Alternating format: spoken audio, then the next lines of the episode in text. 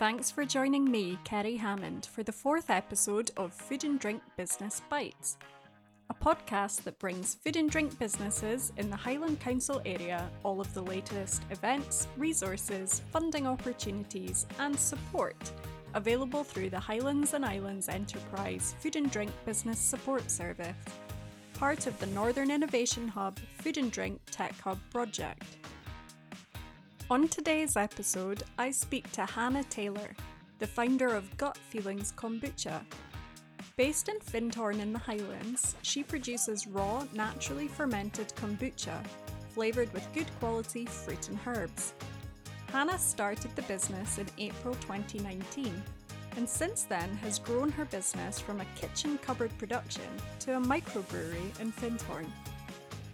With a passion for low waste, Hannah has set up a purpose built refill station which allows customers to fill up larger quantities of kombucha, creating zero waste. Gut Feelings kombucha can also be bought in 300ml bottles, which run on a bottle return scheme, keeping waste to an absolute minimum. Her products can be found at more than 40 cafes and shops all the way between Aberdeen and Skye. Hi, Hannah. Thanks for coming on the podcast. Hi, thanks for having me. So, just to kick us off, Hannah, could you tell us a little bit more about you? I am currently based in Findhorn. The kombucha brewery is within the foundation in Findhorn. Um, right next door to me is Greenbridge Organics, who are a coffee roastery. Um, so you might be hearing some noises in the background. Um, and yeah, I've been working out of this kitchen for the last two and a half years. Moved in here in January 2020. Gosh, is that three and a half years? That is three and a half years. Wow. so in 2019, April of 2019 is when I got started. Um, the beginning of the business was quite long for me because kombucha really wasn't a word at all when I first started this business, I'd been in New Zealand and I came back and decided that I wanted to give it a shot. So I took roughly eight months to actually create the business where I was experimenting with different flavors and different methods of making it and selling it to friends and just keeping all the money to one side. So I did that for eight months roughly. Um, and then, yeah, in April of 2019 is when I got my at that time home kitchen certified and yeah started selling from that point on so i personally am quite familiar with kombucha um, i don't really drink alcohol anymore except on very special occasions and personally for me i love kombucha uh, in place of a an alcoholic drink. But for anybody listening who might not be familiar with what kombucha is, do you want to just give us a basic premise of your product? Yep. So kombucha is a fermented tea. So you make it through having a caffeinated tea. I use green tea, but you can use black or white tea. Um, caffeinated tea with sugar, that's your base. And then the fermentation happens through the addition of what's called a SCOBY, which is short for symbiotic culture of bacteria and yeast. And over a period of weeks, um, the bacteria and the yeast, which are good bacteria and yeast, not harmful, um, they feed on the caffeine and the sugar within the tea base. And as a result, they multiply. So there's lots of good bacteria and yeast in there when you drink it. Um, but they also produce certain acids which create that fermented tangy taste. Um, and both the bacteria and the acids have um, health beneficial properties attached to them. The research is kind of ever growing. In terms of the bacteria, it's very tied to our gut microbiome. Um, research has now shown that the bacteria that you drink in kombucha does actually have the ability to make it to your gut microbiome. Um, and they essentially come in and lend a hand to the gut microbes that you have in there all the time. They don't come and stay. They're known as transient bacteria. So they come in, they do a little bit of work, and then they pass out. So the health benefits in terms of bacteria are very much similar to our gut microbiome in terms of lowering inflammation, keeping our mood stable, um, yeah, helping our heart. It's it's all over. Um, and the acids they help to create a environment within the gut where good bacteria are able to survive and the acetic acid that's found in kombucha is also tied to blood sugar balance so helping our muscles take in the blood sugar instead of it um, circulating all the time. So then we'd be getting fluctuations in blood sugar. It's kind of all over to be honest. It's like a full body thing. It's quite incredible.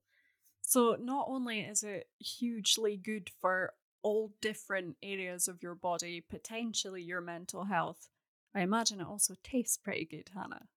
Yes. I mean, I'm biased, but delicious. Do you have a few flavors in your range? Uh, so, I always have three flavors on offer. Two of them are staples. So, I've got uh, raspberry and mint, and lemon and ginger. And then the third is a seasonal. So at the moment we have carrot and cardamom. Next up, we're going to have strawberry and basil. We have blueberry and chamomile. It depends. It changes every couple of months, that third one, just to kind of keep things exciting for the customer, but it also keeps things exciting for me in the kitchen as well. I bet. And uh, from the, the sound of the uh, ingredients that you're using and the sort of order that you just listed them, it sounds like you're uh, using them based on seasonality as well. Is that quite important yeah. for your business? Yeah, it's definitely. Um, I try to I try to source things as locally as I possibly can. That's why it's quite nice to have the seasonal flavor because it means I can kind of utilize things that are you know, as local as possible. Sometimes it's not as easy as getting it right on the doorstep, but I do try to keep things at least within Scotland. And yeah, it's a really important part of the business for me is making sure that all the flavorings are coming from real ingredients. You know, sometimes it's frozen berries from the farm up the road or it's dried herbs from somewhere across the country, but it's never you know, artificial flavorings or, you know, extracts, things that are in their tiniest forms. I like to use things in as large a form as possible because I think that you can get so much more nutrition that way. So good for your body, good for your brain, tastes amazing, great for the planet, great for the environment, great for the local economy. What aren't you doing, Hannah? Thanks. As I understand it, you're on the board for the Highlands and Islands Enterprise Food and Drink Tech Hub. I actually was invited to become one of the board members by uh, Nicola. And the reason was because I'm a small local business who really has the potential to use a lot of the offerings that that they're planning and also because of my experience of having worked in a community kitchen. Um, it's how my whole process started here. And yeah, I think just kind of having the ability to have a little bit of an insight, both from a small business perspective, a young business owner perspective, and then I guess from my experience within a community kitchen. I would love to hear from your point of view as a business that used a community kitchen to start up. What were the pros for you? What were the benefits of working in that community kitchen? For me, the biggest thing was space. I had come from working in my home kitchen, which I was sharing with my partner at the time and you know i'm trying to brew out of these big vessels with kegs and every week having to have the kitchen in just absolute mayhem which you know is fine if it's your workspace but it was work and life space. So the biggest thing for me was i was able to move in and increase my capacity quite significantly because all of a sudden there was space to hold larger vessels which i didn't have before also because it was purpose built, you know, it has big sinks. It's got a really great tap that m- makes all of the washing of my equipment much easier. Everything's stainless steel and easy to clean. Yeah, it was just, it was such a transition for my business because I was moving from a space that was so not equipped for what I wanted to do to a space that was just literally I didn't have to do anything. I just had to move in, and all of a sudden, I was able to work in a way that just felt much more efficient and productive and kind of clean, I guess. yeah. And in terms of that cleanliness, I'm assuming the community kitchen, when you moved into it, I'm assuming they already had, you know, their environmental health, their SALSA accreditation. Did that make it easier for you as a small business to to trust that space going into it, knowing that it had been signed off, checked off, and was fully legislated? Yeah, absolutely. And I mean, because of COVID, there are lots of the kind of health inspector checks and everything have been quite delayed. Um, but when I first, when I was working out of my home kitchen and the health inspector was coming to visit, I didn't sleep for like three days because I just couldn't think, I couldn't stop thinking about all the potential areas where they might find fault. Whereas when I knew the health inspector was coming to do another check on the kitchen, I, I barely I barely even thought about it because I know that I work in a very clean way anyway. They're coming to observe the space and I feel very confident in the fact that this space has been created for exactly what I'm doing or, you know, for the health inspector to give a big tick. So I had no anxiety around it, which was I've come from a past of working in hospitality where the word health inspector is like terrifying, but it's so nice to not have that tied to it. And you mentioned at the beginning of the podcast that some of the sort of background noise hubbub that we can hear is uh, another small business that's operating um, through the wall to you.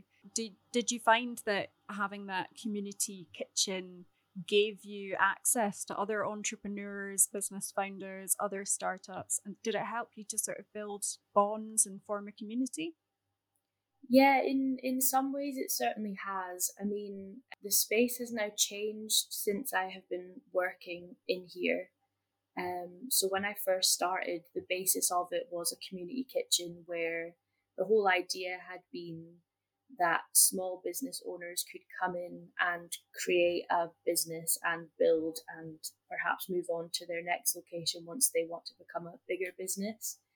But unfortunately, there was just a real lack of consistency. So there would be small business owners coming with plans that weren't solid and they would maybe come for like just a very short period of time or they wouldn't be able to create a business plan that was solid enough to even kind of tick the boxes that were needed in terms of insurance and everything. So to be totally honest, it was a little bit of a kind of turbulent time to begin with where you know, the people who owned this kitchen and built this kitchen weren't sure if it was going to be able to go forward in this form of being a shared kind of community space. The lease changed because my business has settled in quite nicely, so it's still open to being a community kitchen space.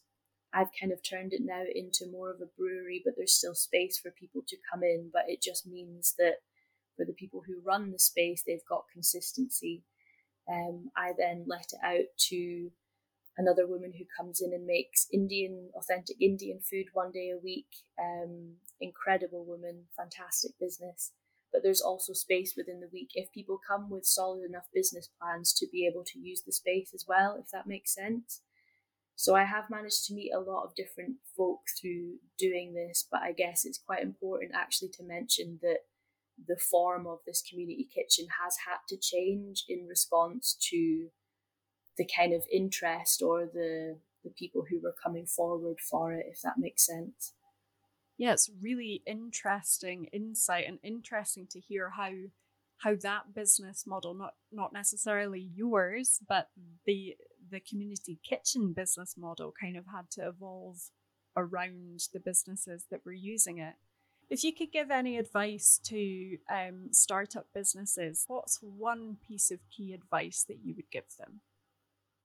Just to really consider your business plan and consider what your ambition is for your business to make sure that for your own peace of mind to know that actually okay i'm stepping into this space because of x y and z instead of just being like oh I want to start a business and I'm just going to go and use that space and just see what happens. I think it's quite good for your own peace of mind and for, yeah, if you're sharing the space with others to have quite a clear vision of, of why it is that you're deciding to use that space and not do it from home or not rent somewhere else. Do you know what I mean?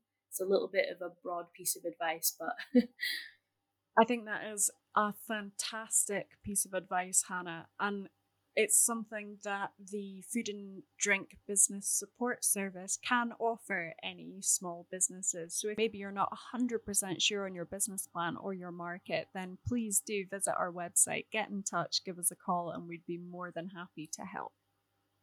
So, Hannah, I know I've got to let you go. I know there's an awful lot of kombucha uh, brewing away, but just before I do, can you tell us where can we find your products? Where can we find out more about you? Where can I get my hands on some carrot and cardamom kombucha?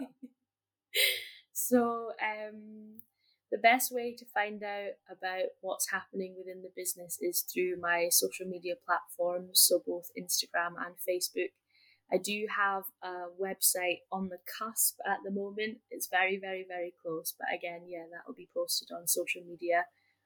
Um, my kombucha can be bought through local shops and cafes ranging from Aberdeen over to Skye. Um, it's quite nice to utilise the refill stations where you get to go with an empty bottle and just fill it up straight from a tap. So, in terms of Inverness Highlands Way, uh, the closest would be Blend Cafe on Drummond Street.